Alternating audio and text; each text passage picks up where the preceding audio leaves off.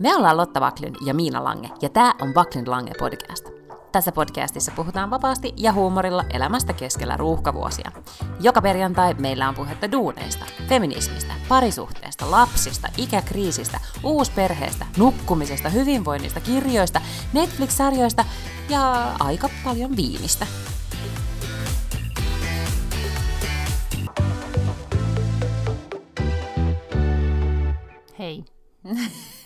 Hei, miksi sä kuulostat noin voipuneelta?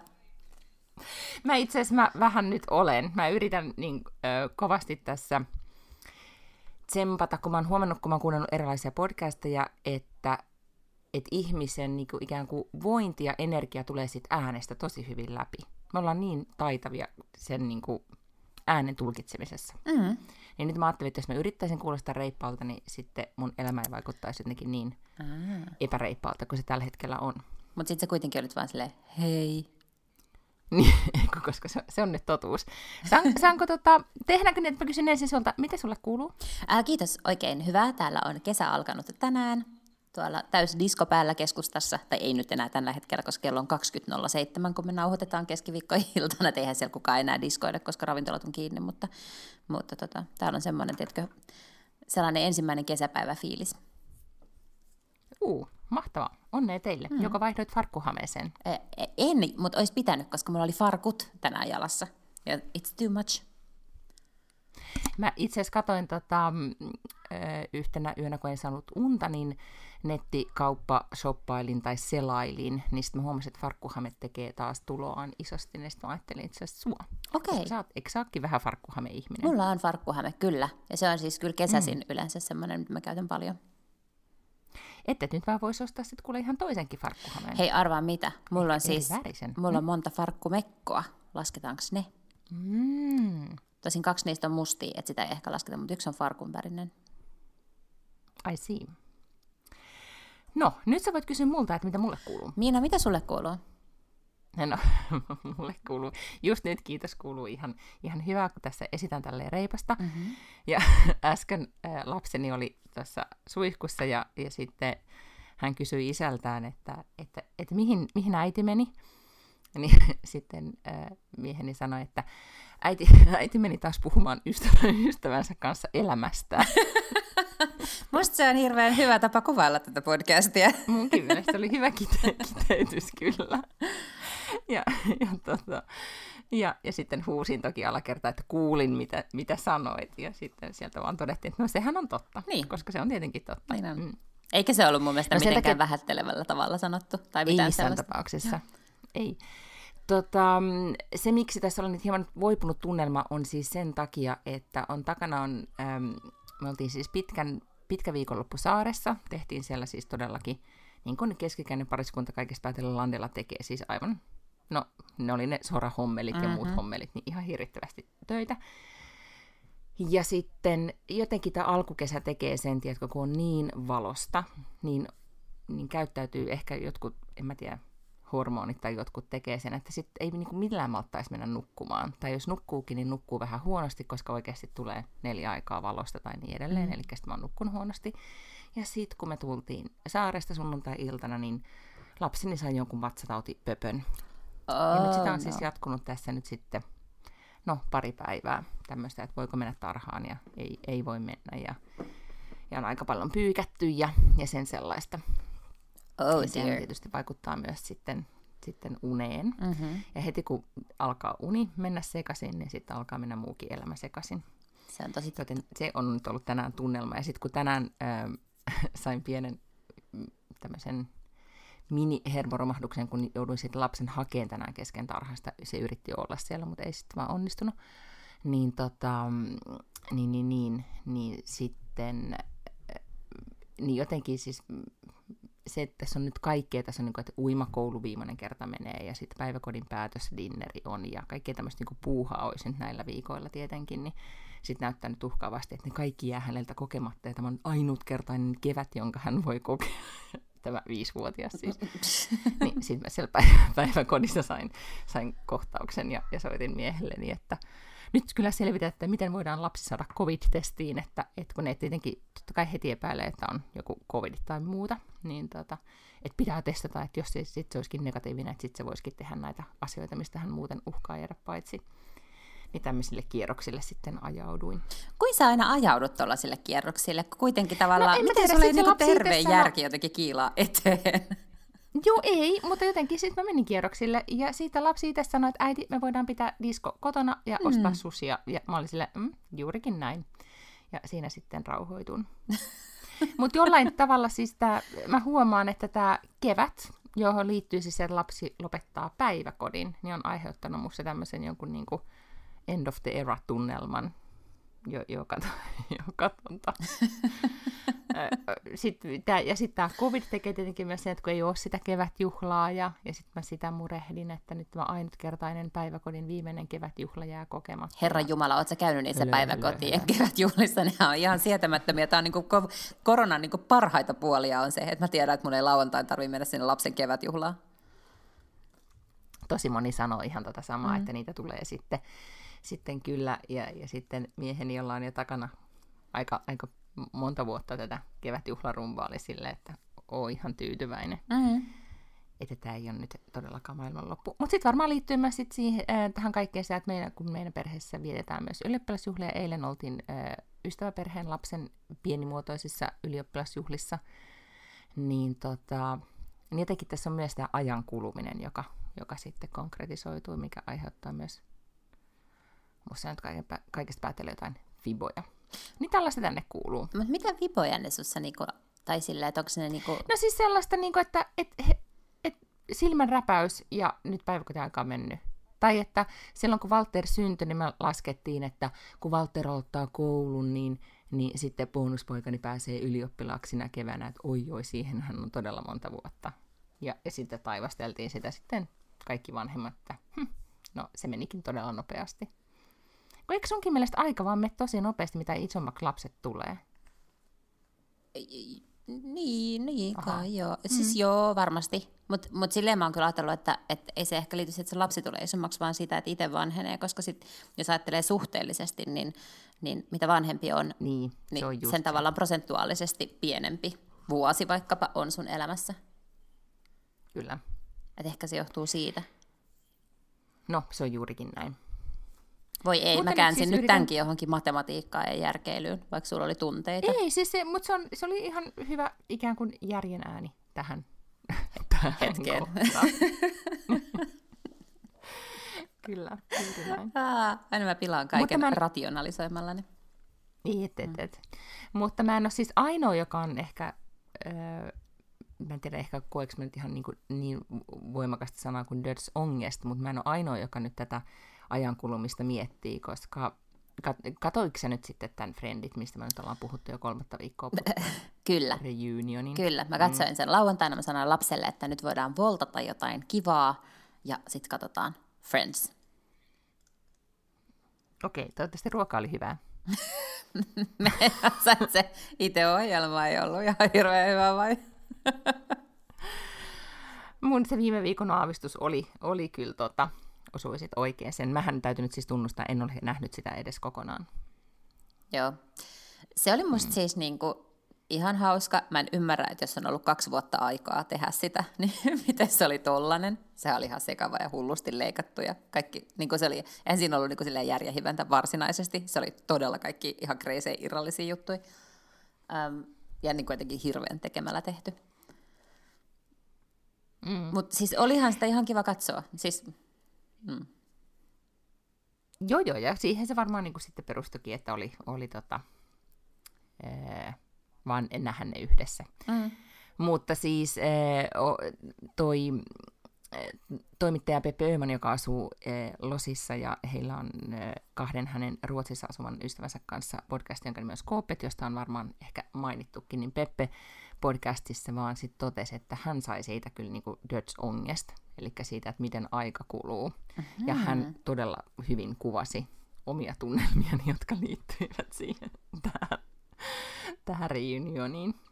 Ahaa. Meillä ystäväpiiri chatissa myös käytiin, käsiteltiin sitten tätä, että kuinka paljon heitä oli käsitelty Joo, no se on totta. Tai ketä oli operoitu ja miten oli operoitu ja miten Matt LeBlanc ei ehkä olisi niistä vähiten operoiduin. Ja, mm, ja se oli edelleen. myös niistä jotenkin silleen rennoin ja hauskin. Huomasitko aivan ylivoimaisesti niin jotenkin mm-hmm. hurmaavin ja, ja jotenkin sille ilahduttavin tyyppi.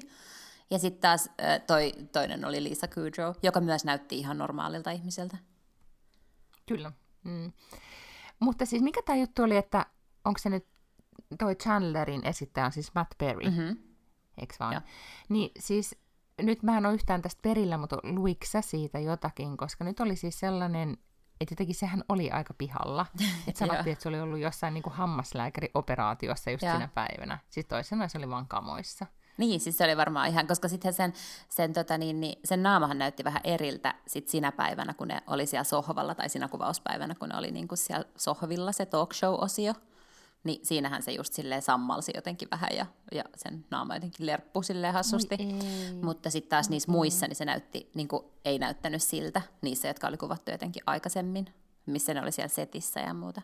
En mä tiedä, siis joo, lehdessä luki, että hänellä oli ollut joku, ja että se oli ollut kiireellinen hammasoperaatio. Mutta eikö sillä ollut a, niinku historiaa näistä operaatioista, että se on aikaisemminkin niitä syyttänyt, erilaisia operaatioita? Ah, en mä sitä tiedä. Siis olihan sehän ollut, silloin ollut kai niinku isoja huumeongelmia jossain vaiheessa. Siis tosi iso. Sehän on itse sanonut, että hän ei muista siis monta vuotta meni just Friendien huippuaikaa, että sillä ei mitään mielikuvia. Mm, Okei, okay. niin just. Mm. Joo. Että, et, tota. Mutta sitten siis täytyy sanoa, että jotenkin kaikista niistä niin Jennifer Aniston teki muuhun jotenkin sille vähiten vaikutuksen. Se koko ajan keskeytti Aha. ja sitten se jotenkin mm-hmm. musta oli tosi boring. Mä ajattelin, että se koki eniten niinku paineita, että, että se yritti olla edelleen se niinku the funniest girl tai jollain tavalla, että se yritti kantaa sitä koko tilannetta. Mutta eihän se paljon. koskaan ollut Rachel, joka sitä kantoi sitä ohjelmaa, sehän oli aina ne kundit. Niin, no, mutta mä luulen, että se jotenkin nyt koki paineita, sit kun hänestä on tullut su- supertähti mm. verrattuna niihin muihin, ja. että hänen pitää nyt olla jotenkin niin kuin, nyt niin kuin ekstraa. Mutta Ross oli tosi hauska. Ross oli vieläkin ihan sika hauska. Sehän on siis... Ja sitten on niin hassua, kun äänet oli kuitenkin aika samat niin, ja niin kuin ja. maneerit tai se, niin se oli jotenkin hämmentävää. Ja kyllähän Ross siis näytti ihan itseltään. Se voi olla, että sitä on jotenkin ehkä kiristetty, en mä, en mä osaa sanoa, se musta näytti kyllä tosi itseltään, mm-hmm. mutta, mutta se on jos, ja jos sä ajattelet kaikkia Friendien jaksoja, niin jokaisessa jaksossa, kun tapahtuu jotain fyysistä komiikkaa, niin sehän on siis aina Ross. Se niin kuin kaatuu tai lyö päänsä tai, tai silloin jotakin hassua vaatteita tai jotain tällaisia. Niin se on vaan siis jotenkin, se on varmaan niistä kaikista siis ylivoimaisesti paras näyttelijä. Mm-hmm, okei. Okay. Mun mielestä kyllä Jennifer Aniston on. Onko se jotenkin sun mielestä poikkeuksellisen erilainen esimerkiksi siinä ja kaikissa muissa eleffoissa, missä se on ollut? Ei, mutta oli nyt siinä Newsroomissa vai mikä se oli, eikö Morning Showssa, joka nyt tuli, niin se oli, siinä se oli sitten hyvä. Siis se on mun mielestä hyvä ja musta se on jotenkin kauhean viehättävä. näyttelijänä. Niin, ja se on mun mielestä kauhean viehättävä ja se on hirveän hyvä ja, ja tai jotenkin semmoinen niin kuin, hyvä näyttelijähän se on. Mutta mut kyllä mun mielestä, kyllä. jos niin kuin, tavallaan verrataan näyttelijä, näyttelijöinä noita, niin ky- kyllähän mun mielestä joku, okei, okay, Phoebelle on myös kirjoitettu tosi hauska rooli, mutta onhan Phoebe nyt paljon parempi niin kuin, näyttelemään siinä sarjassa kuin Jennifer tai se Courtney Cox. Totta, okei. Okay. Hmm. Mutta ei se tarkoita, että etkö sä vois tykätä eniten Jenniferistä. Se on niinku ihan ok. Joo, okei. Okay. Joo, kyllä. Joo, ja siis mä pidän mielipiteeni, että pidän Jennifer mm, Anistonista kyllä. edelleenkin se on. eniten. Pidin sitä silloin ja pidän edelleen nytkin. Se on, se on sallittua. Mutta mu, musta niin jotkut oli sit, kun mä vähän hypin ja loikin, niin jotkut ne vieraat ja niin edelleen, niin oli aivan siis niin kuin, oli. Aivan irrationaalisia. Siis se oli ihan hullusti rakennettu se koko ohjelma. Yhtäkkiä ne kuvaa jossakin Gaanassa niin jotakin kansalaisia, siis faneja. Et, mutta ei kuitenkaan, sitten jossain toisessa maassa. Et sitten ihmiset oli lähettänyt sille, että ne oli about itse kuvannut että miten tärkeä Friendit oli mulle. Ja sitten niitä näytettiin siellä keskellä sitä ohjelmaa. Mutta ei ne frendit ollut siis niitä nähnyt niitä klippejä, ne vaan niin oli leikattu sinne keskelle. Mutta ei myöskään sille, että katsokaa, jokaisessa universumin maassa on ollut ihmisiä, vaan sille, että Gaanassa oli kolme tai neljä tyyppiä, ja sitten jossain niin kuin, toisessa maassa oli kolme tai neljä tyyppiä. Se oli tosi hu- hullunkurinen insertti. Mm. Mä luulen, että eks niin, että siellä kuitenkin yritettiin tai yrit, no, selkeästi tuoda tätä inklusiivisuutta, jotenkin tuoda sitä sarjaa niin kuin tähän päivään, koska kyllähän sillä, kuten kaikilla muillakin niin kuin, sarjoilla, jotka tuotettiin kauan aikaa, kauan aikaa sitten esihistoriallisella ajalla, niin niillä on todella paljon kaikenlaisia puutteita. mm. että kuinka poliittisesti korrekteja ne nyt niin kuin tänä päivänä sit edes on, tai miten hyvin ne on no, kestänyt aikaa ja harva, harvapa on oikeasti kestänyt. Että siinä jotenkin yritettiin paikkailla sitä. Ja se on ihan ok, mutta mä tarkoitan, että jos sä haluat tehdä tällaisen insertin, missä näytetään, miten tämä on tehnyt vaikutuksen faneihin ympäri maailman, niin tee ne kymmenestä eri maasta. Eikä silleen, että sulla niin, on niin, niinku kaksi eri maata mm. ja sitten sieltä on kuusi tyyppiä. Se vaikuttaa joo. vaan laiskalta. Ja mikä se muotinäytösasia oikein oli? Sen mä missasin. Mikä se oli? No, siellä näytettiin näitä kaikkein legendaarisimpia outfitteja frendeistä. Eli esimerkiksi se, kun se Ross oli pukeutunut perunaksi yksissä Halloween-juhlissa, niin sitten Justin Bieber tuli niin kuin pukeutuneena perunaksi. Ja sitten ne Rossin legendaariset nahkahousut, niin sitten Cindy Crawford niin kuin tuli sinne catwalkille nahkahousuissa. Mutta nämä jokainen näistä, niin että ne käveli siinä catwalkilla, kesti siis just joku neljä sekuntia, ja sitten ne vaan niin kuin häipy siitä siis mä ymmärtäisin, jos Sex and the Cityn reunionista tehtäisiin, että siinä olisi niinku asuja, koska niin. siinä olisi tärkeässä osassa, ja. mutta Wood Friendeis mä niinku... Se oli taas vaan ihan sikapäälle liimattu, todella kummallinen, irrallinen No mutta hei, nyt kiinnostaa, mitä sun tyttärestä tästä ajatteli? Ei se jaksanut katsoa sitä loppuun. Jossain vaiheessa oli mennyt 25 minuuttia, niin sitten sen kaveri soitti ja se oli siellä, laita pause. Sitten se lähti huoneeseen, se oli siellä vaikka miten kauan. Sitten sanoin, että voiko mä katsoa eteenpäin? Sitten oli silleen, eikö se loppunutkaan vielä? Tässä on vielä yli tunti jäljellä. Sitten silleen, joo, kato vaan. no, okei, okay, no. No, mutta se on sitten niin kuin oman aikansa tuote. Tiedätkö, mikä olisi ollut, musta tuntuu parempi? Se olisi ollut pidempi, no. mutta jos ne olisi katsonut vaikka jokaisen ö, tuotantokauden season finaalin ja jutellut siitä. Totta. Siellä, siellä setissä jos... esimerkiksi. Ja tiedätkö, jengi olisi varmaan olisi katsonut sitä ihan yhtä lailla. Se olisi ollut jotenkin herttaisempaa niin. ja hauskempaa, koska hauskintahan oli, kun ne kertoi, ja itse asiassa tuottajien osiot musta oli paljon kiinnostavampia, kun ne kertoi, mm-hmm. että miten oli kästetty ja, ja kaikki niin kuin, niitä tilanteita, mitä kuvauksissa on tapahtunut ja sellaista. Ja sitten lopultahan niin kun, äh, kyllä mä sit ajattelin niin, että silloin kun sitä katsoi kaikkina näinä vuosina, niin lopulta investoi niihin roolihahmoihin. Ei sitten mm. kuitenkaan Jennifer Aniston. Niin, niin kyllä. tai tuota, Matt Perrin, vaan siihen, keitä he oli ja mitä he edustivat. Sitten tavallaan olisi ehkä kuitenkin ollut kiva nähdä ne roolihahmot, että ne olisi, niillä olisi mm. ollut se kokoontuminen ja tiedettäisiin, mitä niillä olisi käynyt. sen takia mä odotan nyt siis Sex and the Cityä, koska mä, mä oikeasti toivon, että ne tekee nyt siis juonellista draamaa, draamaa eikä sitten siellä yhtäkkiä tuukin joku mm. talk show tilalle, Lisa missä Ku- käydään läpi Lisa Kudrow, tota, niin, niin, Lisa Kudrow sanoi mun mielestä tosi hyvin siinä, kun just kysyttiin, että voisiko tehdä vielä yhden jakson tai niin kuin tällaisen ja se sanoi, että silloin ne kirjoittajat oli, oli jotenkin sanonut, että nythän niille kaikille annettiin se onnellinen loppu tuossa sarjassa. Mm-hmm. Ja se oli hyvä paikka jättää se. Koska aina kun sä teet jonkun tarinan, niin sehän ei ole tarina, ellei siinä ole jotain draamaa. Et siis ikään kuin tarina koostuu siitä, että sulla on niin kuin päähenkilö, vastoinkäyminen ylittää vastoinkäymisen ja pääsee tavallaan maaliin. Kaikki tarinat toimii näin. Mm-hmm. Niin sit sun pitäisi niinku tavallaan rakentaa jonkun näköinen vastoinkäyminen. Siis niillä pitäisi olla syy tiedätkö, tavata. Jotain pitäisi tapahtua, joku särö pitäisi tapahtua siihen onnelliseen loppuun, jotta olisi syytä tehdä taas yksi jakso tai tehdä joku elokuva. Niin, ja sitten kun kuitenkin niin kuin myös sitten, kuten puhuttiin silloin aikaisemmin, että että tekee, että, että tavallaan se fiilis, että tapaa vanhoja ystäviä, että on kuullut kaikkien näiden vuosien jälkeen tapaa ystäviä, että mitä on tapahtunut, mm. niin sitten kaikillahan on kuitenkin tapahtunut jotain mm ikävää, siis elämä on tapahtunut niin. jotenkin, niin, niin ehkä se, sit se ei ehkä olisi voinut myöskään päättyä onnellisesti niin. tai, tai jotenkin siitä olisi ehkä vaan sit tullut surullinen mieli, kun olisi ollut sitten niin. eroja ja syöpiä ja juopia Jep. ja kaikkea mahdollista, mitä nyt tässä, tässä koko aika tapahtuu. Muistatko, kun mä sanoin, että mun arvio siitä, että miten Sex and the City alkaa, on niin, että ne tapaa Samantan hautajaisissa? Mm-hmm. Mm, I stand by that. Joo, mä mietin, sama tuli äsken mulle mieleen, mutta ihan kun mä olisin lukenut, että se, että se on niinku kumottu, että Sarah Jessica Parker on sanonut, että niin ei käy. Ah, että se on ei. vaan niinku jotenkin, ähm, että ylin ystävyys on vaan niinku hälventynyt, tai siis miten, miten siis sanotaan laimentunut, tai että ne on vaan mm. eriytyneet, Mut, ajautuneet erilleen. Onpa sääli, koska sitähän ei haluaisi mm-hmm. just sille jengille. Ei. Mä, mä joo, niin hyväksyisin se, kuoleman se oli... syyksi, että ne ei ole enää ystäviä. Kyllä. Tota, nyt tuli näyttelijöistä mieleen ja siirryn nyt Frendeistä eteenpäin, mutta katsoinko nyt sitä Mary of Eastownia ollenkaan? Ei, en.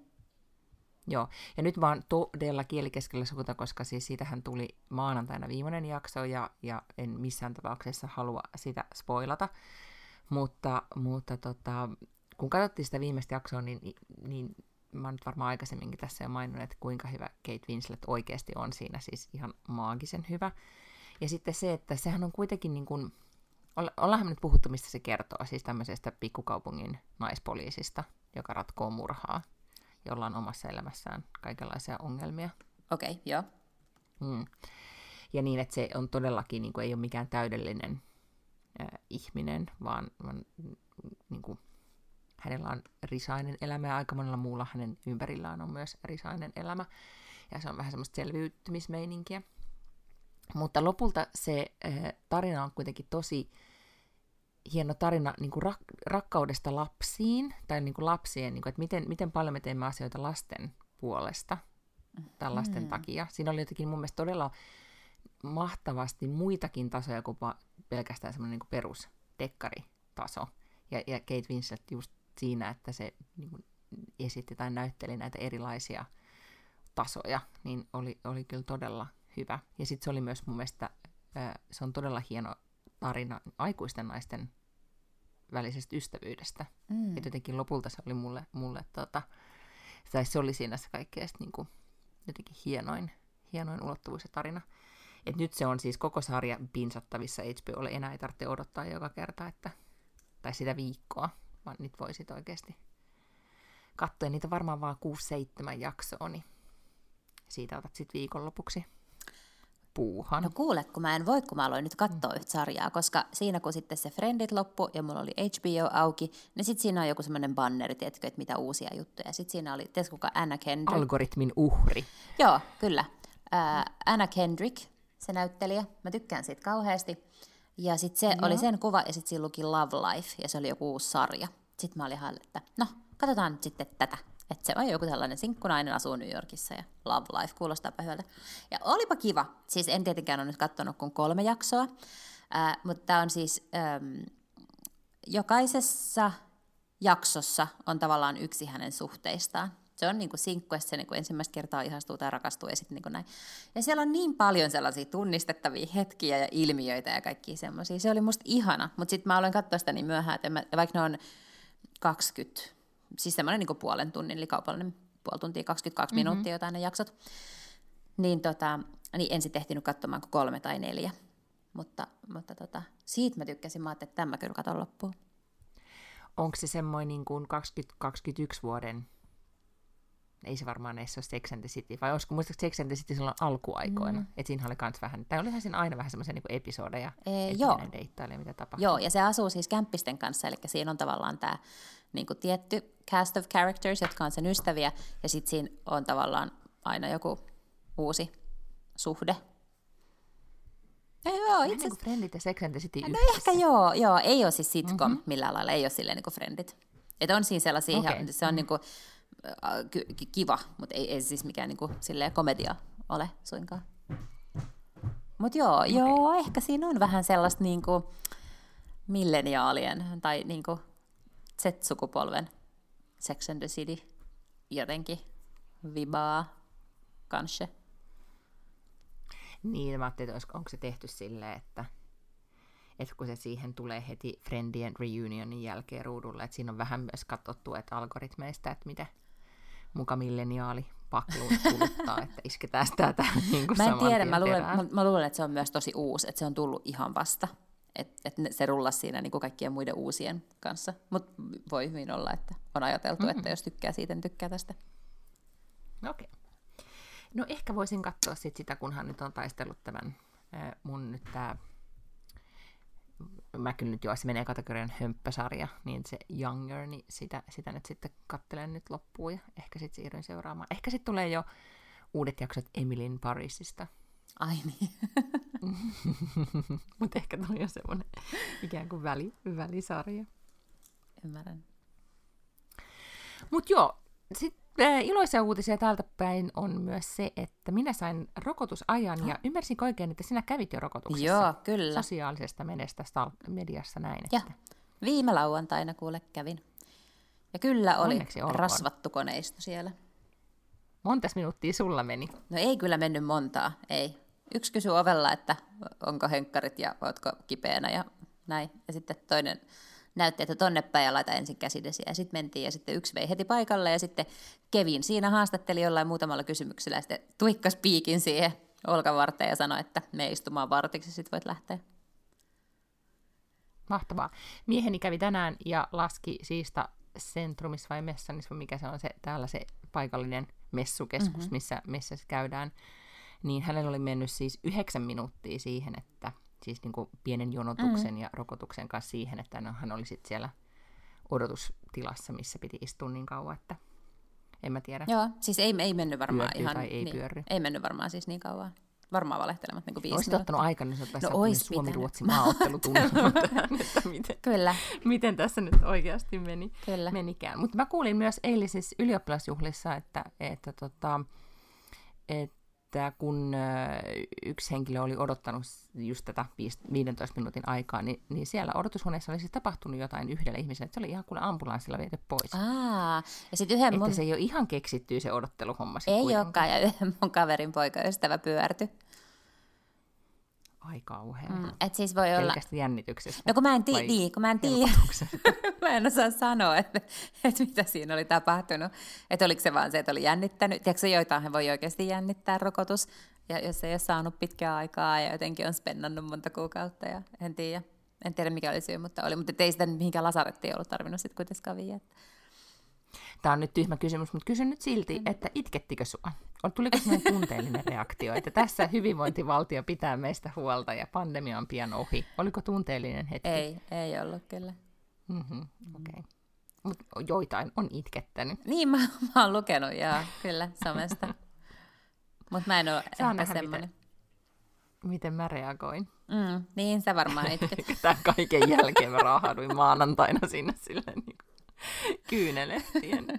Sä voit tilittää sille rokottajalle, että sun lapsella loppuu päiväkoti ja koulu alkaa. Ei kun just näin. On, onneksi saan rokotuksen. Mutta siis se oli oikeasti aika, mä ehkä tilitin sitä, että täällä oli se appi, appi joka, tota, josta se aika varataan, niin se oli todella, niin kuin, ei voi sanoa, että se on ankea, mutta se oli todella huonosti, huonosti suunniteltu, että se joutui koko aika päivittämään, että näki niitä vapaita aikaa. Mm-hmm. Sitten meni ne ajat aina tosi nopeasti. Siis niin kuin, se, se oli semmoinen niin kuin, niin kuin nopeuspeli. Aa, niin, joo, joo. Joku niin kännykkäpeli, niin nope, nopeuspeli. ja mä eilen, eilen juttelin ylioppilasjuhlissa, ja sitten yksi nainen kertoi, että hän jäi siis ihan koukkuun siihen appiin, että hän, hän koko ajan niin kuin, tuli, tänne tuli ihan obsessoitunut, että hän vaan hakkasi sitä. Ja sitten hän sai ajan, niin hän ei tyytynyt siihen, kun hän oli jäänyt niin koukkuun, että hän yritti saada uutta parempaa aikaa. Että se vaan sitten jatkoi sen appin hakkaamista. Ja sitten täällä paikalliset hakkerit, jotka oli siis todella niin kuin, koska just se, että ihmiset vaan joutu hakkaamaan sitä appia, niin otti monia todella paljon päähän, siis tuli oikeasti ei edes mitään mikroaggressioa, vaan iso aggressio, niin sitten hakkerit oli jotenkin, ne rakensi niin kuin, siitä uusia versioita tai jotenkin sen päälle semmoisia versioita, esimerkiksi niin kuin kartan, mistä, niin kuin, mihin aina niin kuin pops, pompsahti sit kartalle aina se niin kuin, aika, että sitten sai nopeammin jotenkin klikattua. Siis en, en tiedä, Ää. miten tämä nyt sitten tapahtui. Mutta ne oli tämmöisiä, niin kuin, että, ja, ja Wilhelmin vaksiinu.se-tyyppisiä sivustoja, mistä sitten saattoi käydä. En tiedä, toimiko ne oikeasti vai ei, mutta, mutta tekkipiireissä kuulemma, kuulemma tämmöisiä oli viritelty. Ymmärrän, mutta mä oon nyt sitten samaan syssyyn kyllä varannut sen jo sen toisenkin ajan silloin, heti kun mä varasin sen ekan, niin ei tarvii enää mitään. Niin, että siis täällä saa sen sitten, se annetaan niin kuin heti, mm. että tähän aikaan sitten tuut, ja. tapahtuu mitä tahansa. Ja. Mutta maaottelutunnelmaahan äh, voitaisiin virittää siitä hieman keskustelua, että jos, jos tota, ehkä sitten kuitenkin vaikuttaa siltä, että siellä ehkä vähän menee paremmin, mutta, mutta tämä riippuu millä sanoa, mittarilla. Että, millä mittarilla, mutta nyt just niin kuin Ruotsissahan monesti kuitenkin keväisin totuttu siihen, että on kansanjuhlatunnelmaa mm. ja menee hyvin sekä Euroviisuissa että lätkässä. Ja sitten ehkä vielä tulee joku muu bonusyllätys siihen, sitten on joku et menee todella loistavasti. Jalkapallon EM-kisat tai jotain tällaista, missä niin, Ruotsi yhtäkkiä kyllä. menestyy, joo. Kyllä, ja nehän on nyt alkamassa, että tuota, nyt, että siellä saadaan sentään jotain menestystä, mutta, mutta nyt on ollut, ei ole ollut ihan hyvä tunnelma nyt kertakaikkisesti, koska ensinnäkin paitsi oli tämä Euroviisu, ettei siellä menestytty, plus oli tämä eh, niin sanottu Karolan käsi episodi, eli en tiedä puhuttiinko me tästä, kuinka jonkun studiohenkilökunnan tai tuottajan käsi oli Karolan rinnuksissa juuri ennen kuin hän näitä pisteitä alkoi jakamaan siinä Euroviisun lähetyksessä, niin siitähän siis tuli tällä iso skandaali, että tällä tavalla mentiin mokaamaan Euroopan edessä, ettei sille sujuvasti niitä pisteitä saatu annettua. Ja sitten kävi nyt niin, että, että Ruotsi tippui nyt sitten ensimmäistä kertaa ikinä modernin lätkän historiassa sitten jatkopeleistä.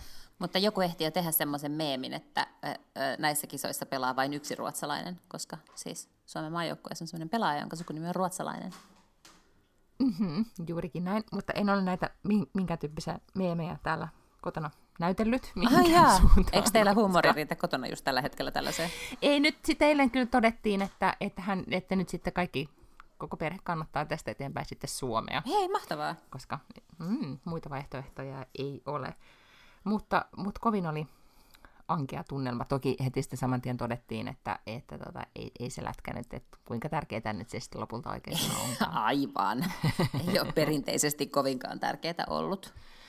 Ei. Mm. Mutta sitten kun äh, juuri silloin, kun sitä Ruotsi tipahti, niin Suomen iltapäivälehdissä oli isommat otsikot siitä, että, että Ruotsi ei pääse jatkoon kuin, kuin tota, ruotsalaisissa iltapäivälehdissä, koska täällä oli isommat otsikot nyt viikonloppuna, vai milloin tämä nyt sitten tapahtui, en nyt muista tällä viikolla, niin ylipäätään siis äh, jengiväkivallasta ja ampumisista, jotka täällä on nyt siis tilanne, kun täytyy sanoa, että ei nyt todellakaan mene parempaan suuntaan. Oliko nyt just viime viikolla vai tällä viikolla tuli tilastot, että Ruotsi johtaa tällä hetkellä, onko toisen tai jotain Euroopan ampumiskuolematilastoja. Ja, ja, Eli jossain tilastoissa on, on Ruotsi nyt pärjää siis? Niin, ja nyt ei yhtään niin kuin oikein tyyppisissä tilastoissa, täytyy kyllä sanoa. No ja, ja tota, nyt aamuutisia puolella korvalla kuuntelin, niin, niin tota, pikkasen oli se, niin kuin, että on, on oikeasti tämmöistä niin kuin levottomuukseen ja, ja niin kuin väkivallan uhkaa niin kuin oikeasti mm. ilmassa tietenkin tuolla Etelä-Ruotsin isoissa kaupungeissa. Joo, ja siitä oli itse asiassa... Niin, ei mm. ole vähän semmoinen olo, että, että on niin kuin, ei voi sanoa, että koko maa on vapaassa pudotuksessa, mutta ei paljon, muu- ei paljon muutenkaan. Mä luin, Hesarissa oli viikonloppuna aukeaman juttu sellaisesta kirjasta kuin Familien, jonka on kirjoittanut tämmöinen ruotsalainen toimittaja kuin Johanna Beckström Lärneby, joka kertoo Göteborgista yhdestä kaupunginosasta, jota siis johtaa mafian kaltaisesti yksi tämmöinen perhe. Ja ne jotenkin siis pitää sitä pitäjäänsä, sitä kaupungin mm-hmm. osaa sille kauhun vallassa. Mä aloin nyt sitten lukea sitä kirjaa. Se oli musta kuulosti mielenkiintoisilta. Joo, ja siis sehän tämä, oliko se nyt Joman kumman iltapäivälehden Aftonbladet vai Expressenin pitkäaikainen toimittaja, ja. tämä kirjailija, joka, joka tota, sitten päätti kirjoittaa tästä, tästä tota, että ikään kuin tuoda oikeasti kuvata se, ei edes voi sanoa, että jengiytyminen, vaan just tämmöinen niin mafiatyyppinen toiminta, jota, jota tota, jota vastaan sitten taistellaan. Ja se on oikeastaan se kuva, minkä mä luin just kanssa sen Hesarin arvostelun kirjasta, nyt se siis tästä Familien kirjasta tuli siis, eikö se tuli suomeksi? Luitko se suomeksi vai ruotsiksi? A, ruotsiksi? ruotsiksi, joo. Mä en tiedä, että onko se joo. tullut suomeksi ollenkaan. Joo. Kun mä ymmärsin, että se on aika no, uusi kirja ruotsiksi myös. Joo. Joo, no mutta, mutta kuitenkin mm. niin se tota, ää, kyllä todella lohduttoman kuvan kyllä piirtää. Joo, tai piirsi siitä, Kyllä. Mitä, mitä täällä on käynnissä. Ja ikään kuin kuvasi sitä, että, ö, että poliisitkin on tavallaan vaan niin kuin, ikään kuin vähän niin kuin antanut periksi. Että ne on niin kuin silleen, että no tälleen tässä kaupungin osassa niin kuin toimii asiat. Joo, ja silloin ikään kuin tavallaan se oikeusvaltio tai niin kuin yhteiskunnan niin kuin mahdollisuus edes puuttua, niin on, on kyllä todella mm. tota, ne alkaa olla aika rajalliset. Joo, ja siis kun ne yrittää, sit jos, jos poliisi yrittääkin ratkaista jotain rikoksia, jos on tapahtunut henkirikoksia tai väkivaltaisuuksia tai muuta tällaisia, niin ei kukaan puhu. Siis kukaan ei suostu kertomaan, koska sitten ikään kuin siellä kuitenkin tiedetään, että huonosti käy, jos vasikoi tai kertoo mitään poliisille. Kyllä. Ja nyt jos mä oikein muistan, niin se oli siis tätä äh, familian kirjan kirjoittaja tai toimittaja oli siis haastateltu siinä Hesarin jutussa, koska hän äh, kuvasi, kun häneltä kysyttiin, että miksi hän luulee, että tämä on mennyt, niin kuin tilanne on mennyt näin pahaksi Ruotsissa, niin, niin kyllähän hän esitti sen, sen tai sanoi sen saman selityksen, mitä täällä usein kuulee, on se, että, että jotenkin että alusta tai niin kuin, mm, kauan sitten, niin a, oltiin tosi niin kuin jotenkin hyväuskoisia ja jotenkin vähän naiveja. Mm. Että jotenkin et siitä maksetaan nyt sitten hintaa vähän sitten semmoisesta maailman parannusmentaliteetista. Mm. Tietenkin niin kuin, että sitä pitää, mä ajattelen näin, että on tärkeää uskoa ihmisten hyvyyteen ja siihen, tai mm. auttaa ja näin, mutta, mutta ehkä täällä tota, mm. niin, siis... se on oikeasti ollut niin kuin, aika Joo, se, no. se yritti mun mielestä selittää sitä sille, mikä on varmasti ihan totta, että, että ikään kuin on ajateltu, että kaikkien pitää saada pitää oma kulttuurinsa yksi yhteen. Siis ei, että ei ole niin kuin Ruotsin ikään kuin asia alkaa sörkkimään toisten ihmisten kulttuuria. Että jos he ovat tulleet toisesta kulttuurista, niin voi säilyttää sen kulttuurin myös Ruotsissa.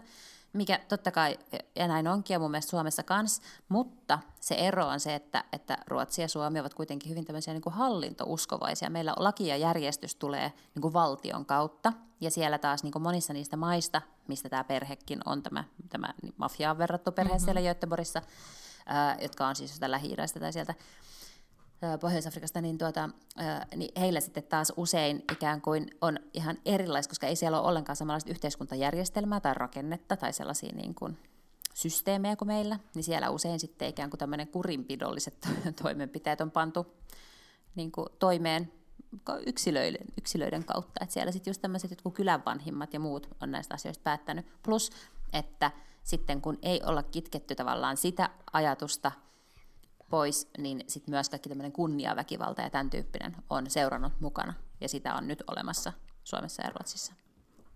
Kyllä. Ja jotenkin ehkä, ähm, nyt mun lapsi tuli tähän kesken sanomaan jotain kakun leipomisesta, niin mä ihan siis, tota, ire harhannuin.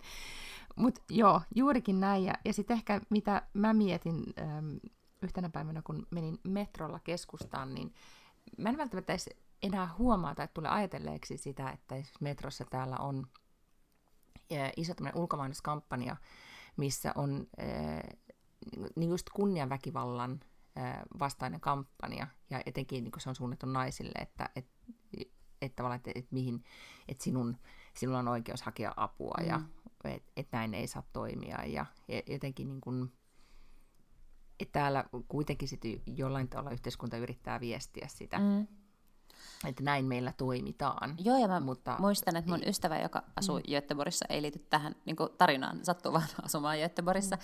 niin kertoi, että Ruotsissa neuvolassa on yksi pakollinen käynti niin, että äiti käy yksin ilman puolisoaan. Juuri sen takia, Joo. että tällaiset asiat muun muassa kommunikoidaan sillä kerralla. Kyllä, ja plus sitten neuvolan, ää, siis vessassa, naisten vessassa, niin siellä on tosi paljon isoja, niin eri kielillä isot esitteet kaikista mahdollisista. Että se on ainoita paikkoja, tai jotenkin, niin kuin, että se on ajateltu, että siellä ainakin voi, mm. voi sitten kommunikoida. Joka kerta, kun mä sinne menin, silloin kun Valtteri oli vauva, niin mua aina hirveästi ahdisti ja itketti, kun se mm. jotenkin niin kuin kamala ajatus. Että, Et joku että... elää sitten silleen, että hänelle yritetään niin. viestiä naisten vessassa vähän niin kuin salaa tuollaisia asioita. Niin. Kyllä, juuri näin. Että on tota... Mutta joo, se, mm, et niin, mä ehkä itse mietin tosi paljon sitä, että, että silloin kun mä muutin tänne 2015, että minkälainen ää, se keskusteluilmapiiri silloin oli ja, ja tunnelma, kun oli suuri pakolaisaalto ja, ja otettiin niin kuin paljon ikäistä loppusängyt kesken, kun, kun tänne tuli niin paljon ihmisiä. Ja, ja miten niin auttamishalu oli joka puolella ja kaikilla oli, ää, siis kaikki, kaikki perheet esimerkiksi täällä tai todella monet niin kuin, oli tämmöisiä vapaaehtoisauttajia-perheitä ja, ja kerättiin vaatteita ja oli tosi paljon sen tyyppistä toimintaa. Ja nyt ilmapiiri tai keskustelu, sävy tietenkin lähestyvät vaalit, täälläkin koventaa keskustelua, mutta tota, mutta on kyllä jotenkin, aina, aina välillä unohtaa, kun täällä, mäkin kun pyörin vaan täällä niin kuin meidän kotikulmilla, mm. ja, ja sitten kun ajaa tuolla isoilla moottoriteillä tai jää eilen puolitoista tuntia istuttiin ruuhkassa ja, ja ei, ei kauhean iso niin kuin pitkää matkaa, mutta, mutta kuitenkin kehätiellä, niin, niin jotenkin unohtaa, että Tukholma on kuitenkin iso kaupunki tai oikeasti mm. metropoli mm. siinä mielessä, että täällä on niin kuin, todella paljon ihmisiä ja, ja oikeasti ison, ison kaupungin ongelmat myös sit sitä kautta. Kyllä. Että näin. Siirrytäänkö johonkin hauskempaan? Joo, voidaan siirtyä Pähkinäsaaren, Pähkinäsaaren rauhan rajaan. Okei, okay, ehkä vähän yllättävä, mutta joo.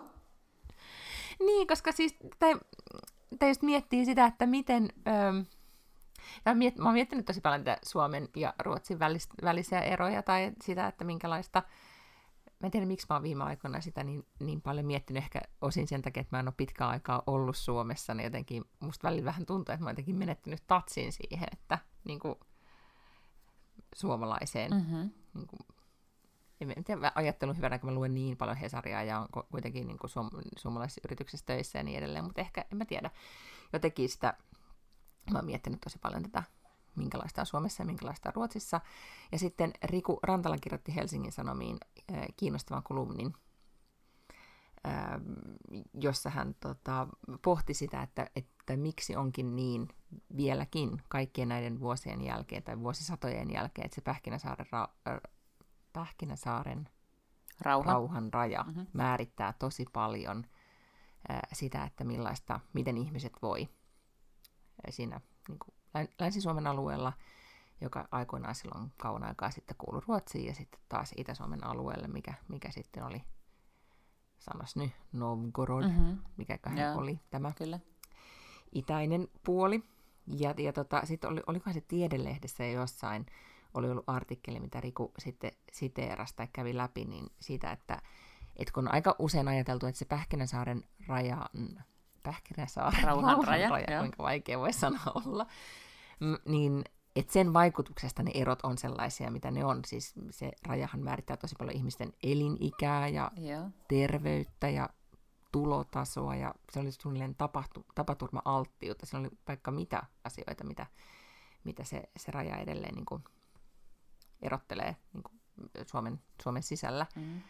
Niin tota, mutta sitten tässä Tiedelehden artikkelissa niin olikin esitetty, tai esitetty se niin päin, että itse asiassa se raja oli jo olemassa ennen Pähkinäsaaren mm. rauhaa. No mä meinasin... Se raja mm. tuli siihen silloin, sen takia, että se oli jo tavallaan niin kuin luontainen kohta. Niin ja mä ajattelin just, että toi kuulostaa just tuommoiselta, mitkä vedetään liian nopeasti tuollaiset johtopäätökset, että, että koska Itä-Suomessa ja Joensuussa ihmiset kuolee sydänkohtauksiin, niin se jotenkin on linkitettynä siihen, että siellä on tehty niin, tai että se on jotenkin siellä niin kuin rajan tuntumassa. Öö, mutta musta niin, se siis kuulostaa että, siltä, että, että siinä on varmaan aika niin. paljon muita sy- syitä, niin kuin ikään kuin, että koko muu Suomi on, tiedätkö, vaikka niin kuin merenrantakaupunkia ja niin kuin sen vuoksi ikään kuin sinne on aina saatu helpommin kaikkia uusia juttuja, tiedätkö, ja sitten siellä on omaksuttu erilaisia tapoja, koska se on ollut lähempänä länttä, kaikkea tällaista, jotka ehkä mun mielestä ennemminkin voi olla syitä siihen, että mitä varten elintavat on ollut erilaisia eri puolella maata. Juuri näin, ja sitä muuta on ajateltu niin, että siitäkin se yhteiskuntamalli tai kulttuuri on ikään kuin vaikuttanut siihen mm. tyyliin, että ruotsalaiset ovat iloisempia, he elävät pidempään tyyppisesti. Niin, niin. Tätä ajattelumallia, mitä on todella paljon. Mutta sitten tästä Tiedelehden artikkelista, tai joku blogi, se oli ehkä se ei ollut Tiedelehti, se oli joku blogikirjoitus todella linkataan jonnekin tämä, että siihen voi tutustua, koska mä äsken sen luin. Ja se oli musta tosi kiinnostava, kun siinä käytiin, eh, kerrottiin siis näin, että, että Suomessa on aikoinaan ollut siis metsästäjäkeräilijä kansa, on asettanut, asettautunut aikoinaan Suomeen. Mm-hmm. Ja sitten on tullut myöhemmin tämä maanviljelijäporukka, jolla on erilainen geeniperimä. Ja ne on, ne on työntynyt Suomessa silloin sitten siihen, about just siihen Pähkinäsaaren rauhanrajan kohdille, koska siinä menee jotenkin, että miten mm. voi maata helposti viljellä. Ja, ja silloin ikään kuin e, tämä metsästäjäkeräilijäporukka on sekoittunut tähän maanviljelijäporukkaan, ja sitten niillä on ne maanviljelijä niin kuin väestön geeniperimä, joka on erilainen kuin tämä metsästäjäkeräilijäporukan geeniperimä.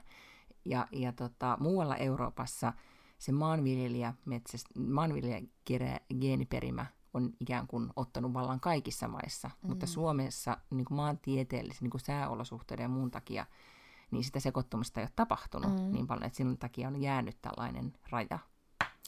Ja, ja, kauhean, ja, ja silloin se puhutaankin tuhansien vuosien niin kuin, rajasta, niin, eikä kyllä. sadan vuoden takaisesta jutusta. muutama sata. On sitä vähän enemmän sinne pähkinäsaaren rauhaan kuin muutama sata.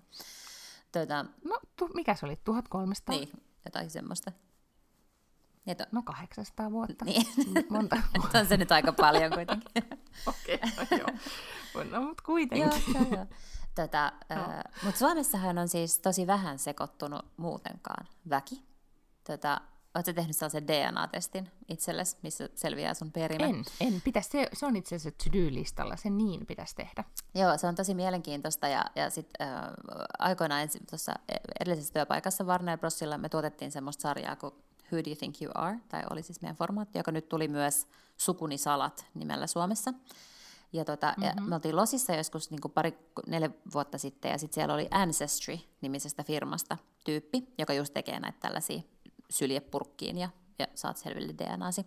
Ja se oli semmoisessa paneelissa ja sitten joku kysyi siltä, että, että voiko olla niin kuin 100 prosenttia jostain. Ja sitten se sanoi, että se on kyllä todella, todella harvinaista, että hän on niin kuin elämänsä aikana kerran vaan nähnyt, että se oli joku suomalainen. Sitten mä että ahaa, okei, okay, että täällä tapahtuu, siis kun kuvittelisit, että vaikka jossain Islannissa esimerkiksi tapahtuisi sitä tosi vähän, että kun se on saari, niin sieltä ei ole niin kuin tultu ja lähetty, vaan sieltä vaan, siellä on vaan menty silleen niin kuin sekaisin naimisiin. Niin Suomessa tapahtuu sitä tosi tosi vähän. Mä myös tein sellaisen DNA-testin ja odotin, että jotakin jännittävää hän sieltä kuitenkin tupsahtaa ehkä, minulla on ranskalaisia geenejä, niin mä olin sitten 89 prosenttisesti Suomi kautta Pohjois-Venäjä tai pohjo, niin kuin oh. Northwestern Russia. Okei, okay, koska mä kovasti nyt sitten kuitenkin toivon, että, tai siis meillä sukuaan, siis sukunimikin paljastaa, että Saksasta ollaan, mm-hmm. että toivottavasti nyt sitten jotain sieltä, Aatelis sieltä on jäänyt. mm, mutta tota, Öö, mutta siis mieheni teki sen, ja hän, häneltähän siis ruotsalaisilla yllättäen paljon on sit, kyllä myös sit suomalaista, mm.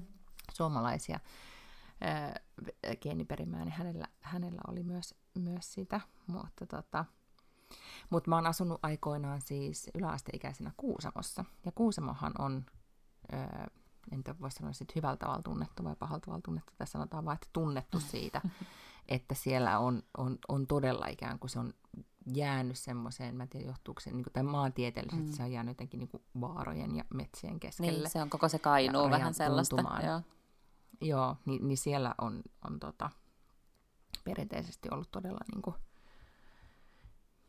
mitä sanotaan sitten, yksipuolinen geenipuuli. Mm. Mutta jos ajattelee, Näin. just esimerkiksi Kainuu on hyvä esimerkki, koska sehän niinku tavallaan, se on myös kaikista köyhin maakunta.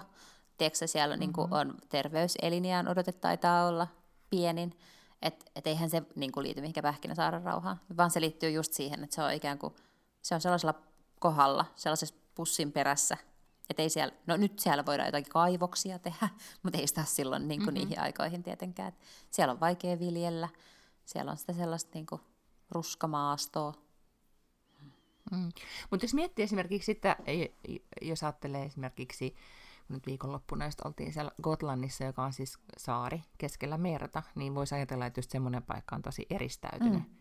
Ja, ja sehän ei just ole ollut, koska sitten se on ollut... Niin kuin, se on varmaan ollut niin tärkeiden reittien varrella. Meren, kyllä, Joo. ja niin kuin so, sotilaallisesti aina strategisesti tärkeä paikka ja niin edelleen, että siellä on todellakin niin kuin, kaiken maailman ranskalaista sotilasta ja englantilaista sotilasta ja kaikkea muuta sotilasta ja kauppamiestä pyörinyt niin, että varmaan geenipuolit on monen kertaan mm. sekoittunut. Kyllä.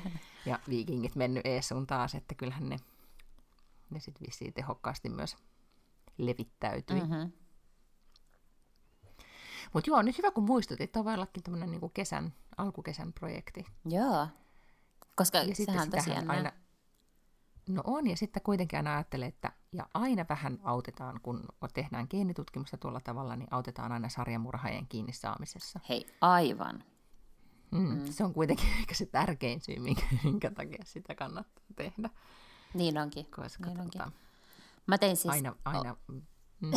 mä tein siis omani Ancestryssä, mutta mulla oli vaan joku tällainen, me saatiin siis ne paketit just siellä losissa, mutta mulla oli varmaan joku ihan tällainen niin starter pack, että siitä sai just vaan tietää sen, että mistä se oma perimä on, koska sittenhän ne, osa niistähän on just sellaisia, että sit sä voit löytää jotain matcheja sieltä tietokannoista, että täällä on jotain... Joo, siis voit alkaa rakentaa sit sukupuuta sinne. Mä oon joskus mennyt niin kuin, kirjoittautunut sinne sisään. Niin mäkin oon, joo, ja nyt mulle tulee sähköposteja joo. vähän väliä, että we found a match, ja sitten siellä on jotakin tämmöinen niin iso äitisi, iso isän, iso isä Albert oli joku. Ja olisikin kiinnostavaa, koska mun ää, taas sitten isän puolelta, niin isän äiti, niin on, että hänen vanhempansa kuoli, kun hän oli tosi pieni niin tota, että hän jäi orvoksi, niin eh, että jos sieltä puolelta sitten ihan yllättäen löytyisikin sukulaisia. Mm. Eihän sitä koskaan tiedä. Ei. Ja siis kato, mm-hmm. mun, äh, mun mummon isähän lähti Amerikkaan etsimään. Tota, tarkoitushan oli, että koko, Tästä me ollaan puhuttu. Mm, että koko perheen piti Joo. lähteä sinne. Niin mistä sen tietää, jos on ollut tietkö, joku sellainen niin hyvännäköinen mies, ja se onkin tuikkailu menemään siellä ympäri keskilänttä lapsia. Niin, just, mm. että, niin, että sulle löytyy yhtäkkiä siis niinku niin. ihan uusi perhe. Jep. Kuule, pikkuserkkuja tai jotakin. Mutta miten oliko se keskilännessä? Olisiko, ette, no ei se ollut keskilännessä. Ei se ollut keskilännessä. No, se tuli sinne Ellis Islandille siis, joka oli tavallaan se, mihin kaikki mamut tuli, niin kun ne purkit tuli New Yorkiin. Se on siinä ikään kuin vapauden patsaan ulkopuolella semmoinen pieni saari, Ellis Island. Sinne ne kaikki tuli, sinne hänkin tuli ja sitten hän siitä lähti. Ja sitten se oli siis painelu ympäri siellä niin kuin tämmöisenä junapummina. Mutta että sinne siis Great Lakes-alueelle se sitten loppujen lopuksi päätyi, mihin kaikki muutkin päätyi, siis sinne Michigan ja Minnesota sinne alueelle. Niin, joo, muutkin suomalaiset mm. kaikki päätyivät. Mm. Tai ehkä se jatkoi sitä sitten matkaa länsirannikolle San Francisco ja sitten paljastuu, että sulla on siellä joku niin kuin toinen tai hirveästi sukua ja niillä on viinitiloja ja siis ihanaa. varas tuota, rahastoja ja, ja sitten ne kutsuu sut sinne Avoin, avi, avosylein. Ja sitten, ja sitten ne on tosi vanhoja ja sitten niillä ei ole omia lapsia tai lapsenlapsia ja sitten ne mm-hmm. jättää mulle kaiken viinitilat ja hedge fundit ja muut. Kyllä. Mm. No pitää, pitää ehkä tehdä vielä kesällä, kesällä toinen DNA-tutkimus. Niin kyllä. Tekee niitä niin usein, että sitten löytyy... Tärppää jotain.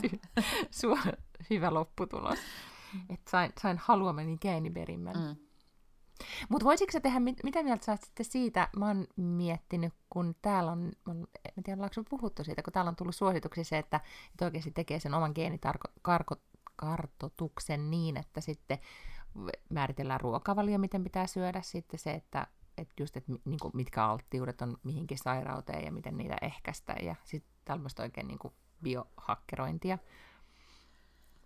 Joo, siis niin, mä, en mä tiedä, onko se niinku oikeasti totta se ruokavalioasia, koska ne on kuitenkin, siinä on paljon muutakin kuin geeneistä kiinni. Siinä on vähän kaikkea niinku omat elintavat ja mikä nyt sopii itselle ja kaikkea tällaista. Että, et, et... Niin, niin, mutta entäs jos niin kun, kun niissä on kuulemma paljastunut, että, että jotenkin, että että esimerkiksi jos äm, omassa geeniperimässä on jotenkin niin, että esimerkiksi tarvitsee, mä keksin nyt ihan täysin mm. tai millään tavalla niin kuin todellinen esimerkki on vaikka, että tarvitsee enempi eh, niin kuin C-vitamiinia, kuin, niin kuin muuten, mm-hmm. niin sitten, että sitten lempiruoka on appelsiinit. Että sieltä on löytynyt tämmöisiä, ah, niin, siis tällaisia korrelaatioita. Pidän tästä että, ruuasta, aa, koska niin, ymmärrän. kyllä, joo, joo. että meidän niin kuin intuitiivisesti kroppa tietää, mitä se haluaa. Joo, joo okei, okay, silleen, joo. Mm-hmm. Mutta totta kai sehän on ihan tottakin, että, että joillain on olemassa altistavia geenejä jollekin tietylle asialle niin kuin sairaudelle. Siis, siis. kaikilla on mm. altistavia geenejä. Niin, niin mutta että sä voisit niin kuin kartoittaa ne mm.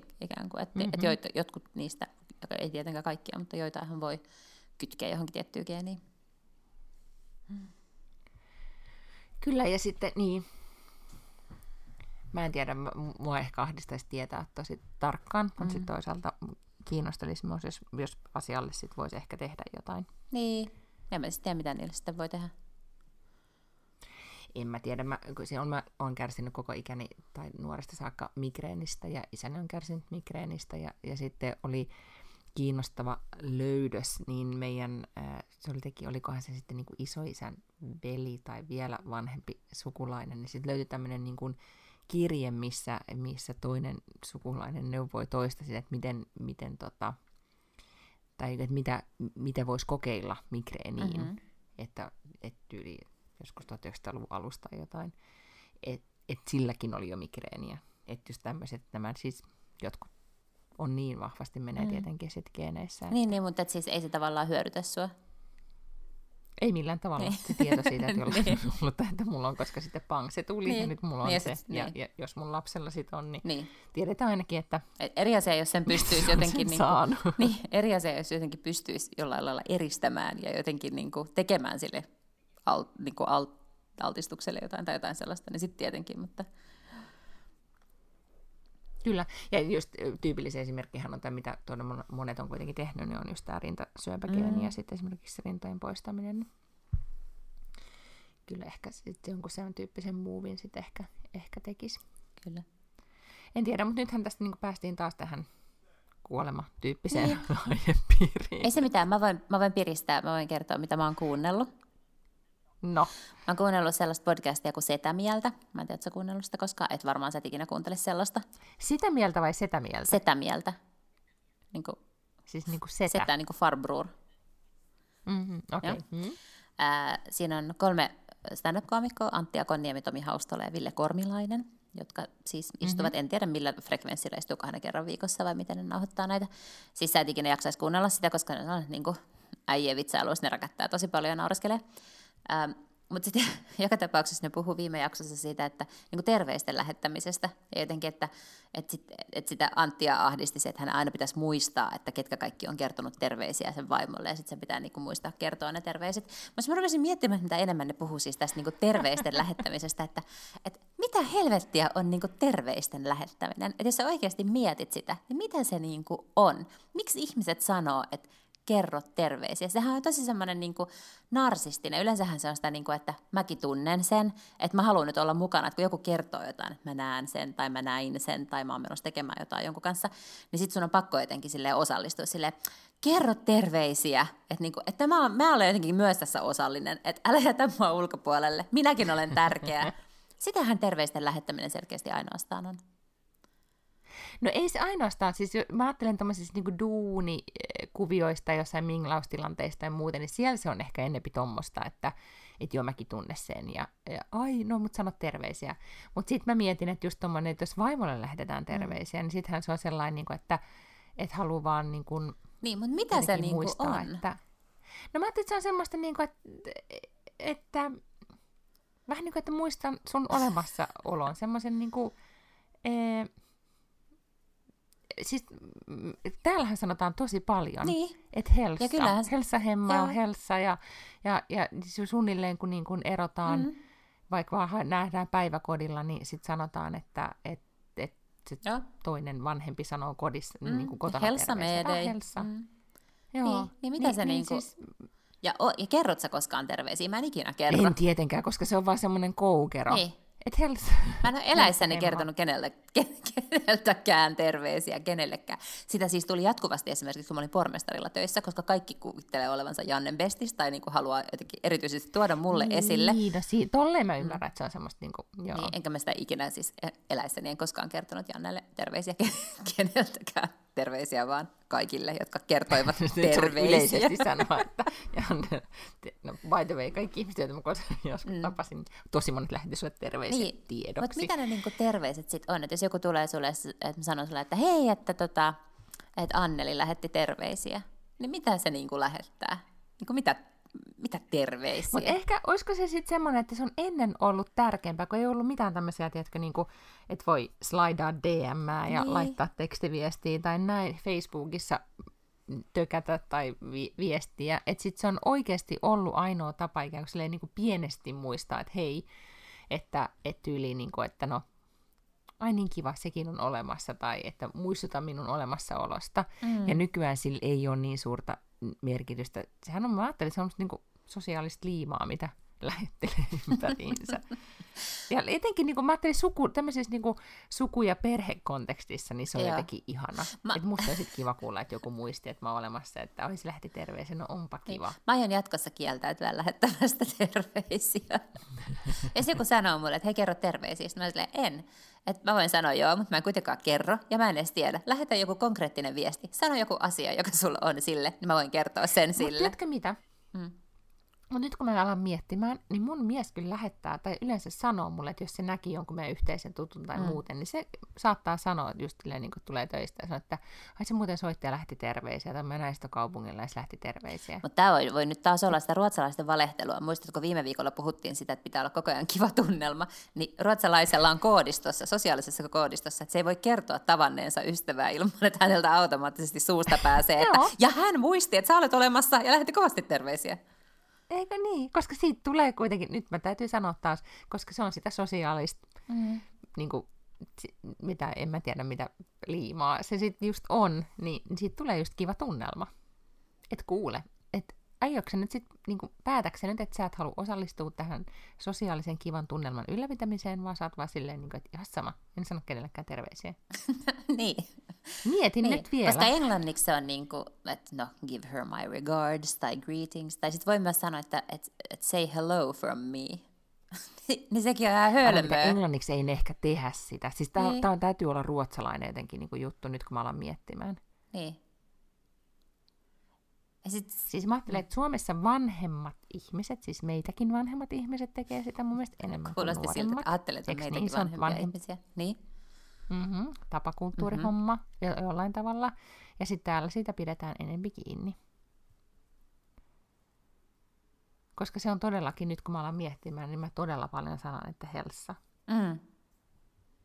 Että kun uimakoulusta hakee lapsen, niin sitten huutelee kaikille, ah, Helsa, Helsa, Hemma. Mä tunnet sä oikeasti sitten kaikki ne niin vanhemmat, että sun pitää tervehtiä. Ei, mutta sitten mä sanon niille, niin kuin, että tyyliin niille, niin kuin, että joku näkee sitä toista vanhempaa, niin sitä lähettää terveisiä sille toiselle, eikä, eikä todennäköisesti kukaan sillä, niissä kontekstissa sitten kukaan me kotiin ja sanoisi, ja se ja se lähetti uimakoulun jälkeen terveisiä. Oletko varma, että ne ei mene kotiin ja ole silleen, että miksi se suomalainen nainen lähetti sulle terveisiä? No ei, koska sitten en mäkään kotiin ja sano, että koska ne, nekin sanoo, että... Okei. Okay. No mietitkö sä koskaan, että miksi ne haluaa lähettää Antonille terveisiä? Ei, koska se on vaan semmoinen... Niin. Tapa. Semmoinen homma. Siis mikä tämä nyt on? Ihan semmoinen kohteliaisuushommeli. Niin. Kyllä tämä vähän nyt, mä, mä ei olisi pitänyt alkaa ajattelemaan tätä. Niin, ja sitten myös niin, että kun en mä, en mä sano just nyt, että en mä kyllä kaikille sano. Mä en niin sano kohta enää kellekään. Sitten, niin. No niin, se on ihan hyvä päätös. Jotain periaatteita tässä elämässä pitää olla. Mulla on muutamia periaatteita ja vahvin niistä on, että mä en lähetä terveisiä. Mutta jos nyt puhutaan näistä periaatteista vielä, mm-hmm. niin, niin tota, äh, siis ensinnäkin mä taisin sulle priva-viestillä kehua sun mahtavaa äh, vaikka et olisi mun ystäväkin, niin pitäisin silti äh, sun Instagram-kampanjasta, joka liittyy kunnallisvaaleihin. Niin milloin on vaalipäivä? Ää, kiitoksia. Ja vaalipäivä on mm. ensi viikon sunnuntaina, eli 13. päivä kuudetta. Okei, no tässä on vielä vähän aikaa, mm. koska ne on vähän semmoinen niin äh, joulukalenteriluukku-tyyppinen niin kuin, juttu siinä, että et aina nostat erilaisia aiheita ja aina mun mielestä tosi äh, hyvin perustelet ja kirjoitat niistä niin ihan kuule mielekseni on niitä lukenut, vaikka en, en näissä vaaleissa nyt sitten saakkaan äänestää. Oo, hauska kuulla. Joo, mulla on semmoinen 20 nyt... asiaa Helsingistä, joka alkoi siis 20 päivää ennen vaaleja, eli viime tiistaina.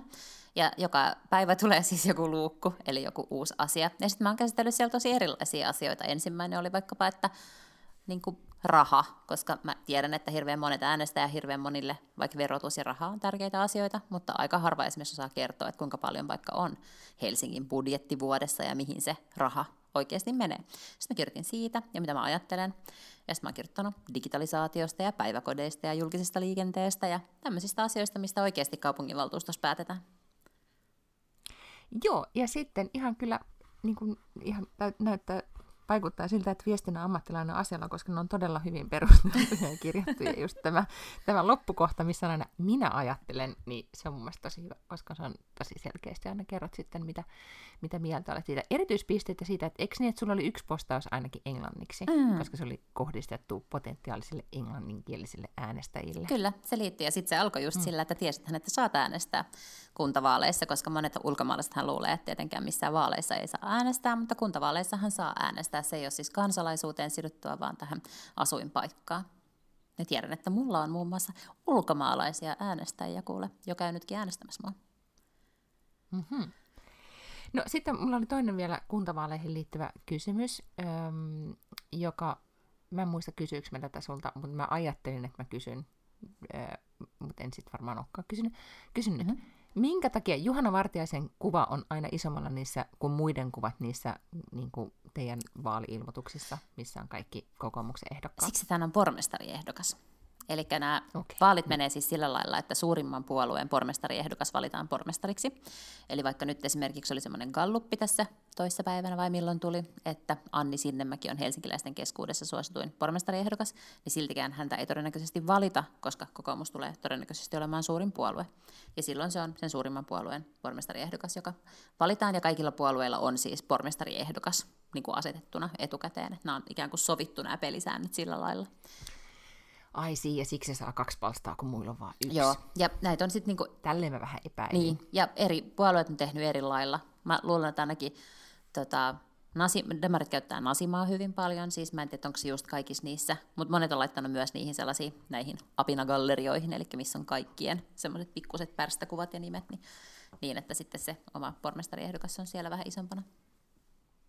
Okei, okay. no niin tätä mä sitten mietin, mm. että miten on tämmöinen taittoratkaisu tehty. Ja sitten voidaanko kuitenkin puhua tästä, tästä Helsingin Sanomien etusivun isosta ilmoituksesta. Tässä kaupungissa vai yksi sheriffi? Kyllä. Luitko sen analyysin siitä? Öö, en, en lukenut. Kirjoituksen. Ei, mutta mä näin sen, sen mainoksen ja innostuin siitä silleen vähän vitsillä. Mä tägäsin siis siihen ton, öö, sanon nyt se jompikumpi niistä Jaresta ja Ville Gallesta ja sitten ton mm-hmm. Siim Liivikin, jonka mä tunnen. Ja sitten sit se, tota, niin, koska sehän laulaa siinä, tai se on mukana siinä biisissä, mistä se on se pienissä häissä, kun se laulaa siinä, että tässä kaupungissa on vain yksi sheriffi ja se on mä. Niin sitten mä jotenkin tägäsin, että mä luulen, että se on Märkäsimo, joka on tämä sheriffi. Ja sitten se vastasi mulle, että että et joo, hän se kyllä on, että vähän ikävää, että toinen pöllii, niin vitsillä, että vähän ikävää, että joku pöllii niin tälleen vaalilauseeksi omia lauseita. Sitten mä olen silleen, että hei hetkinen, että tässähän on niin kuin aivan tälle käyttämätön kultakaivos, että alan vaan tekee sen tein vitsillä niin kuin omia vaalimainoksia, jotka oli olevinaan, niin kuin, että, että jos Jalliskin voi vaan ottaa suomi-räpistä jotain lauseita, niin mäkin voin ottaa randomia lauseita. Ja sitten mä tein kolme sellaista mainosta, jotka oli ihan siis mun vaalimainoksen näköisiä, mutta sitten siinä luki, että Lotta Backlund – Liikaa horoi, liian vähän helmiä chiksei. Esim. Miksi mä oon missannut nämä? mä tiedän. Lue lisää näitä. Mitä muita tekstejä? No mä tein niitä siis kolme. Um, pitää, toi oli siis yksi niistä. Menikö ne, vir- ne näitä täytyy mennä viraaliksi? En mä tiedä, menikö ne nyt viraaliksi, mutta joo, siis kyllä, okay. kyllä niitä, tota, niin, niin Twitterissä mm. ihmiset siis tykkäsi tuolla mun, mun sivuilla, joo, ja sitten joku, joku, tota, niin, niin, joku teki sit, joku yritti joku yritti baitata sen idean ja teki sen väärin ja sitten se joutui johonkin somemyrskyyn. Mutta mä sain niinku, joo, että on, on se niinku 700 kertaa melkein tykätty ja jotain tällaista. Joo, oli tommonen, sitten oli tämä Lotta Backlund, hot niinku Tex-Mex, laaja kuin Express. Ja sitten Lotta Backlund, täällä on rämmittävää, onneksi on Flindassa lämmittävää. No onpa kyllä. Mm. Hyvin oivallettu. Tota, mutta siitä Jalliksen ilmoituksesta tehtiin myös ihan hauskoja meemejä. Mm-hmm. Ei nyt mitään ihan niin kuin, tai no, hän sai siitä, siitä paljon julkisuutta, mutta siinä Hesarin, Hesarin tota, jutussa oli siis haastateltu jotain politiikan tutkija, jonka nimeä nyt millään muista, mutta hän siinä siis toteamaan, että, tai niin kuin jotenkin ajatusleikinomaisesti kävi läpi sitä, että kenelle poliitikoille tämä sopisi tämmöinen tyyli, että, että näin suoraan puhuttelee yleisöä. Ja sitten jotenkin sen analyysi oli, että, että, tota, että Jan Vapaavuori olisi ollut, niin kuin, halunnut tehdä tämän tyyppisen jutun, mutta sitä, sitä aina niin kuin, kaikki kahlit sitä jotenkin, että se, se ei saanut ihan toteuttaa itseään sillä kuin se halusi.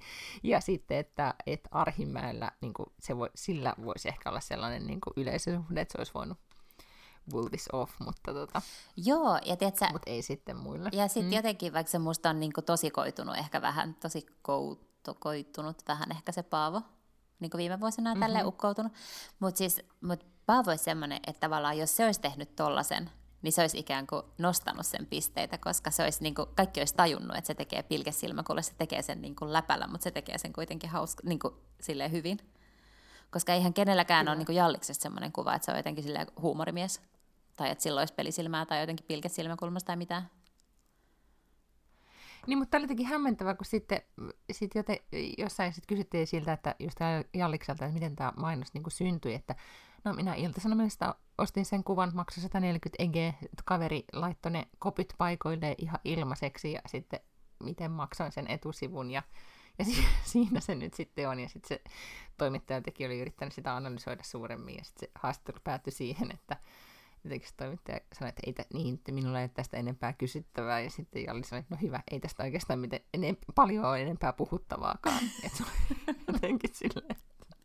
Mut siis, Tämä oli tässä. Ihastuttavaahan on tietenkin siis kuntavaaleissa just se, että ehdokkaita on ihan valtava määrä, ja sitten äh, hirveän iso osa tekee niin kuin ensimmäistä kertaa elämässään vaalikampanjaa, ja sitten ne ei, ei ne niin kuin analysoi niitä niin pitkälle, ja sitten ne vaan niin miettii, että ja sit usein pitää olla joku slogan.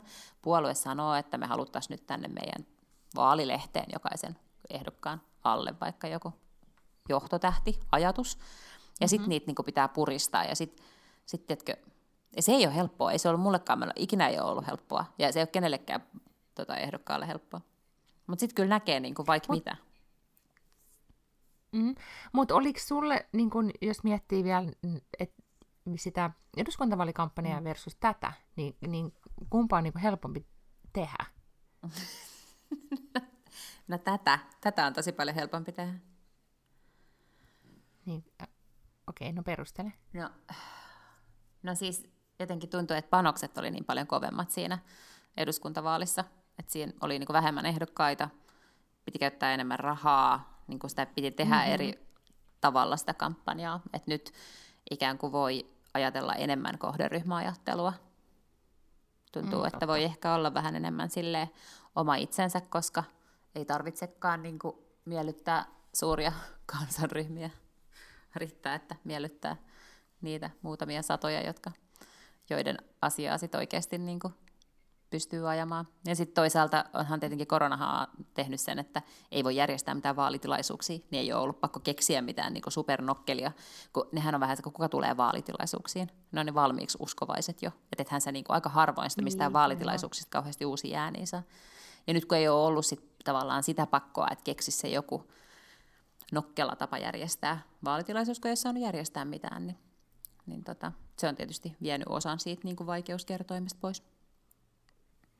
Joo, mutta sitten tämmöinen niin some-tekeminen, niin se ainakin sitten tälleen, ei ole nyt yhtään kohderyhmää, mutta täällä kiinnittää huomio- mm. huomiota, niin, tota, niin mä luulen, että se, se nousee näissäkin, tai on, on tosi tärkeää Ihan näissä varmasti, maaleissa. joo, niin, niin kyllä. Että joo. Osaa, osaa, jos ei sitten sitä Hesarin etusivua halua ostaa, milloin se sun etusivu tulee? Tuleeko se nyt sunnuntaina? Joo, joo mä otin sen nyt.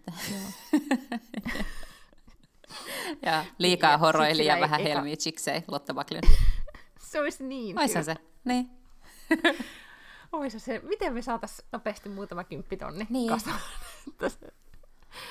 Sais, niin, ja se on varmaan kyllä jo ehkä puukattu. Mä, niin, mä vähän pelkään, että se on mm. ehkä se suurempi ongelma. Sitten mä jossain vaiheessa mietin, että pitäisikö oikein laittaa niin sunnuntai-Hesariin, vaalisunnuntai-Hesariin ilmoitus, mutta siis nytkin Hesari on ihan umpi täyteen ammuttu, koska se vaikuttaa välittömästi, että siis niin kuin ehdokkaita on kymmenen kertaa enemmän kuin vaikka eduskuntavaaleissa. Totta, mutta sitten mä just mietin sitä, että, että mähän ajattelen, mä tilaan Hesaria kuitenkin, niin kun, tai siis mä luen sitä mm-hmm. ja digiversioita, ehkä mä sitten näen näitä, niin kun, mä en tiedä missä nämä sitten nämä vaali-ilmoitukset niin edes on, mä en todellakaan näe mm. niitä, mutta sitten se, se some on kyllä niin, Mä luulen, että ehkä tässä tapauksessa sitten vähän tehokkaampi. Mä luulen kanssa, siinä on tietysti osumatarkkuus paljon parempi, mutta nyt mä huomasin esimerkiksi lauantaina vai sunnuntaina, että, että ne on aika paljon laittanut yhdelle aukeamalle niitä kaikkia vaalimainoksia. Eli sitten jos ikään kuin on jo päättänyt ehdokkaan tai on jo äänestänyt tai ei aio katsoa ehdokkaita tai ei ole kiinnostunut, niin sä skippaat kyllä sen aukeaman heti. Ja sitten siellä menee, niin kuin, sit se menee, että kukaan ei näe sitä sun ilmoitusta. Totta. Mm. No, nyt sulla on kuitenkin tässä vielä vähän aikaa ehkä sitten, tuota, voitaisiin avata ikkunan siinä töölössä ja alkaa huutele kadulle. Hei, arvaa mitä? Meidän kotikadulle on tullut terassi. No niin. Met sinne. Niin, se ei liittynyt tähän suoraan, vaan siihen, että onpa siistiä, että meidän kotikadulla on tullut terassi. No, no se ty- kyllä, mm. totta. Saako se olla nyt pidempään auki? Täällähän nyt sitten tästä eteenpäin jotenkin saa olla puoli toista tai jotain raflat auki. Tota, ei, Onko siellä sama meininki? eihän täällä ihan niin myöhään saa olla, että seitsemältä tulee mm-hmm. pilkku. Mutta tota, tätähän mä oon just tässä mun, mun tota, kampanjassakin puhunut, että erityisesti kun on korona-aika, niin ulkona olisi paljon turvallisempaa istua, niin antakaa terasseille pidemmät luvat ja antakaa enemmän terassilupia. Kun meidän tuossa niin kadulla on ollut semmoinen pieni puisto, joka on ollut tyhjillään tosi monta vuotta. Silloin kun mä olin pieni, niin siinä oli keinuja ja jotain semmoista ja silloin me leikittiin siellä. Nyt siinä ei ole mitään, siellä on niin tarkoituksella otettu kaikki pois, että siellä on pari penkkiä, että siinä ei oikeasti voi tehdä, se on hiekkakenttä. Ja sitten on talvella pulkkamäki, mikä on ok, mutta muuten ei siellä ole mitään. Niin nyt sitten eilen, niin siellä pystytettiin terassiin. Mä olin ihan, että oh my god, finally, onpa fiksua. Ja nyt sinne siis täyttyy elämästä. Just tällaista pitää kaupungin olla. Se on totta. Kyllä tämä tästä. No nyt, nyt on, saadaan rokotukset ja sitten terassit kutsuu. Aivan. Hmm. Mä ainakin aion tota, ehkä nyt sitten, olen ansainnut tämän viikon jälkeen ehkä jonkun tämmöisen terassi jopa kiertueen. Kyllä, niin oot. Ja rokotuksen. Mm. Niin, ai niin, mutta se rokotus on vasta maanantaina. Mm. No, ehkä mä otan vielä yhden viikonlopun rauhallisesti ennen kuin tässä sitten pärähtää. Humputtelemaan, joo. Ei, just näin. Mutta joo, tsemppii nyt sulle sitten sinne sun vaalikampanjan viimeisiin vääntöihin. Kiitos nyt kovasti. Mm-hmm. Ja minä täällä päättelen lapseni päiväkotiuran. Ja ketään muuta se ei kiinnosta, ei edes lasta, minua, joten... joten tota... Tsemppi siihen. kiitos, kiitos. Katsotaan, miten, miten, miten äidin käy. Sitten me kuullaan taas ensi viikolla. Sitten mä kuul... Niin. Mitä? Me kuullaan taas ensi viikolla. Sitten me kuullaan ensi viikolla. Moi moi!